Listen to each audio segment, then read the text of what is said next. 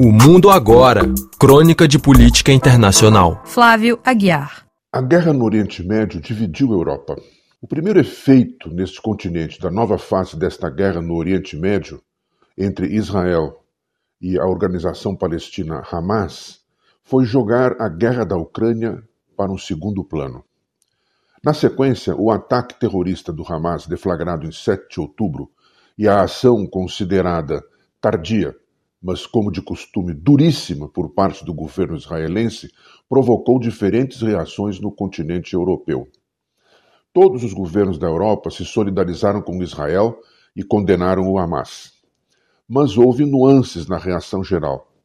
A Dinamarca e a Suécia logo anunciaram a suspensão temporária da ajuda financeira aos palestinos para, abre aspas, uma revisão dos seus programas.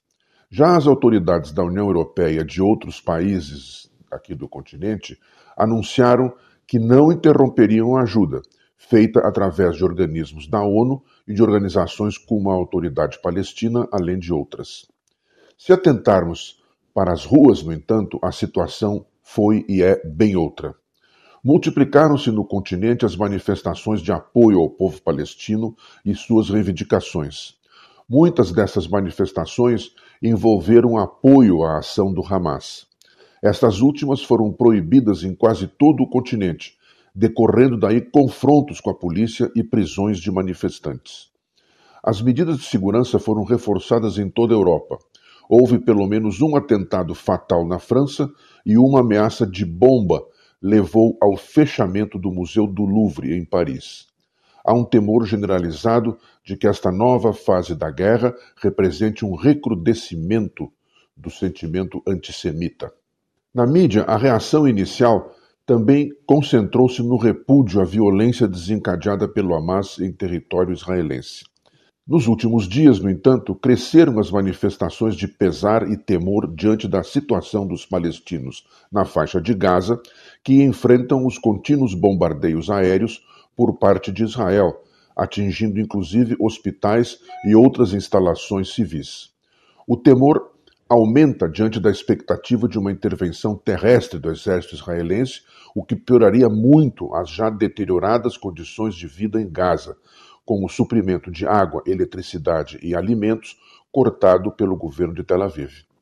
Na faixa de Gaza, espremida entre sua fronteira com Israel ao norte e a leste, 51 quilômetros, o mar Mediterrâneo a oeste e uma nesga de fronteira com o Egito ao sul, 11 quilômetros, vivem 2,3 milhões de palestinos. Em termos de comparação, lembremos que no Distrito Federal brasileiro vivem um pouco mais de habitantes, 2,6 milhões.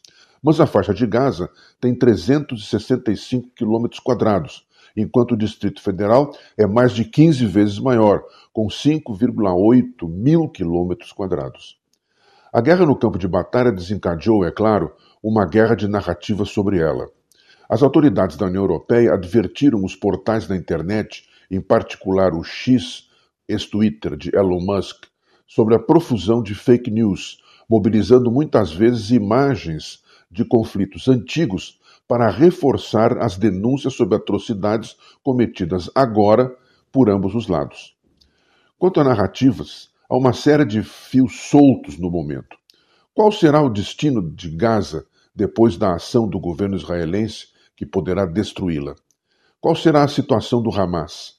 E qual a do próprio governo de Israel, apontado como o mais direitista da história do país? Partidários afirmam que ele sairá reforçado. Vozes mais críticas dizem que ele sairá fragilizado, acusado de negligência diante do perigo que se armava nas catacumbas de Gaza. Como ficarão as relações de Israel, da autoridade palestina e de outros grupos palestinos com os países árabes e outros países da cena internacional? Entre tantos fios soltos, um está certamente firme no tecido atual deste momento a paz não tem a menor chance na região.